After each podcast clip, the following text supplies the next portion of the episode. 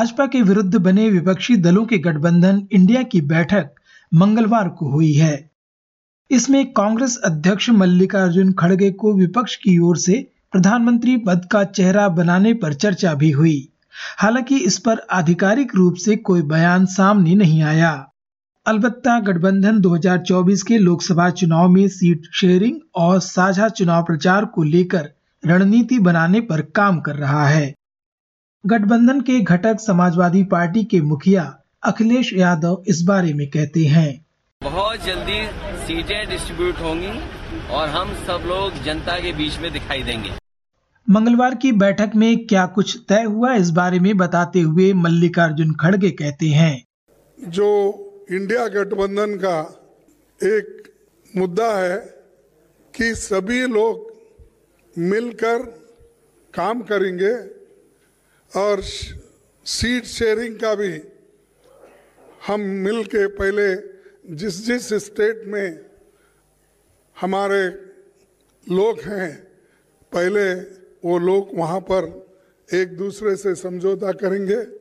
अगर कहीं दिक्कत है या कहीं अभी नहीं बन सकता, उसके लिए फिर यहाँ पर हमारे जो इंडिया गठबंधन के नेता लोग हैं उसको वो डिसाइड करेंगे।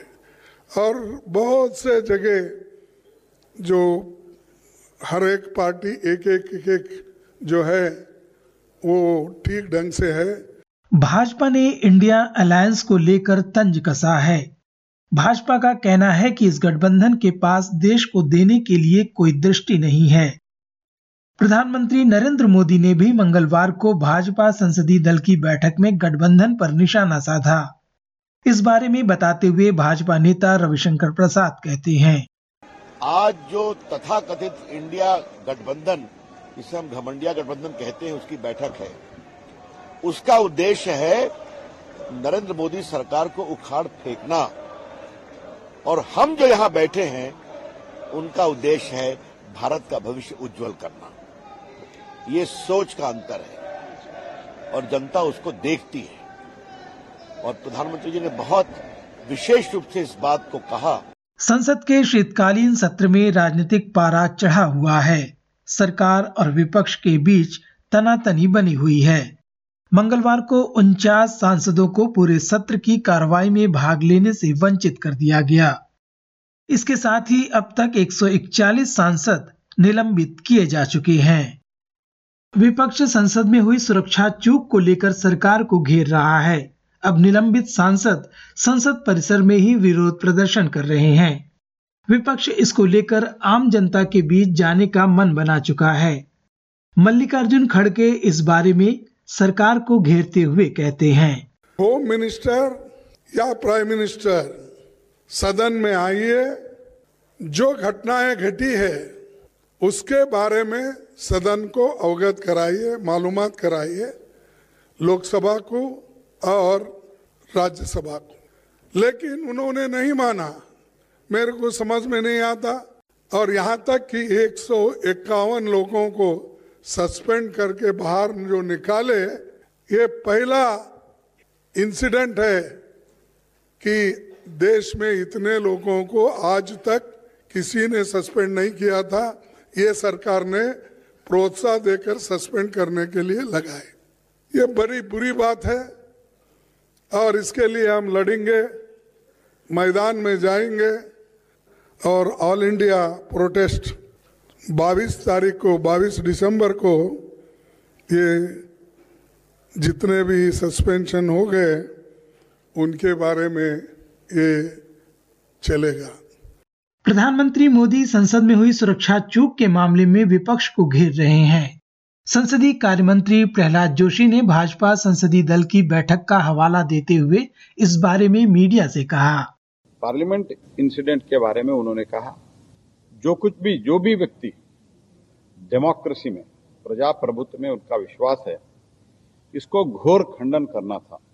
हम सब मिलकर इसको खंडन करना था, लेकिन कुछ पार्टियाँ जो अभी अभी अभी हुए चुनाव का नतीजे से निराश होके, हताश होके तो इसके बारे में एक तरह इसके समर्थन का भाषा जो उपयोग कर रहे हैं, ये तो इट इज़ मोर डेंजरस जो एक्ट हुआ है, उससे ही कंसर्न उतना ही कंसर्न इस भाषा का है, ये भी माननीय प्रधानमंत्री जी ने उल्लेख किया है। सांसदों के निलंबन को लेकर विपक्ष सरकार के साथ साथ राज्यसभा के सभापति और लोकसभा अध्यक्ष की भूमिका पर भी सवाल उठा रहा है। इधर राज्यसभा के सभापति और उपराष्ट्रपति जगदीप धनखड़ की मिमिक्री करने वाले टीएमसी सांसद पर दिल्ली पुलिस ने मामला दर्ज कर लिया है। भाजपा ने इस मुद्दे को गंभीर बताते हुए विपक्ष की आलोचना की है। आईएमएफ की एक रिपोर्ट के सहारे भाजपा ने केंद्र की मोदी सरकार की नीतियों की सराहना की है। भाजपा प्रवक्ता शहजाद पुनावाला ने मोदी सरकार के दौरान अर्थव्यवस्था में आई मजबूती की बात कही है। आईएमएफ की ये रिपोर्ट कहती है कि न केवल भारत सबसे तेज़ी से बढ़ने वाली अर्थव्यवस्था है, परंतु पूरे विश्व में इसका असर इस प्रकार से पड़ेगा कि पूरी विश्व में जो ग्रोथ होगी, उसमें 16 फ़ीसद का योगदान भारत की ओर से होगा। मतलब इंडियाज ग्रोथ, भारत की जो ग्रोथ है वो केवल भारतीयों के लिए नहीं, बल्कि पूरे विश्व को संपन्न बनाने के लिए ये ग्रोथ है, इसका भी अंदेशा आज इस रिपोर्ट से दिखाई पड़ता है। कहाँ एक समय था कि दुनिया हमें ऐसी नज़रों से देखा करती थी कि क्या भारत की अर्थव्यवस्था पूरी दुनिया की अर्थव्यवस्था को नीचे ले जाएगी।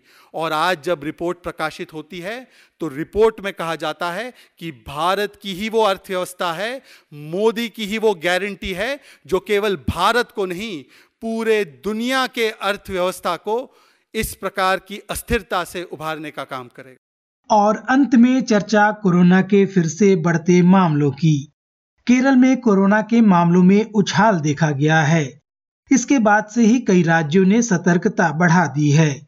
आज केंद्रीय स्वास्थ्य मंत्री मनसुख मांडविया राज्यों के स्वास्थ्य मंत्रियों और स्वास्थ्य सचिवों के साथ इस मुद्दे पर बैठक करने वाले हैं। भारत से आज की रिपोर्ट में बस इतना ही। मैं विश्व रत्न एसबीएस रेडियो की हिंदी, सेवा के लिए।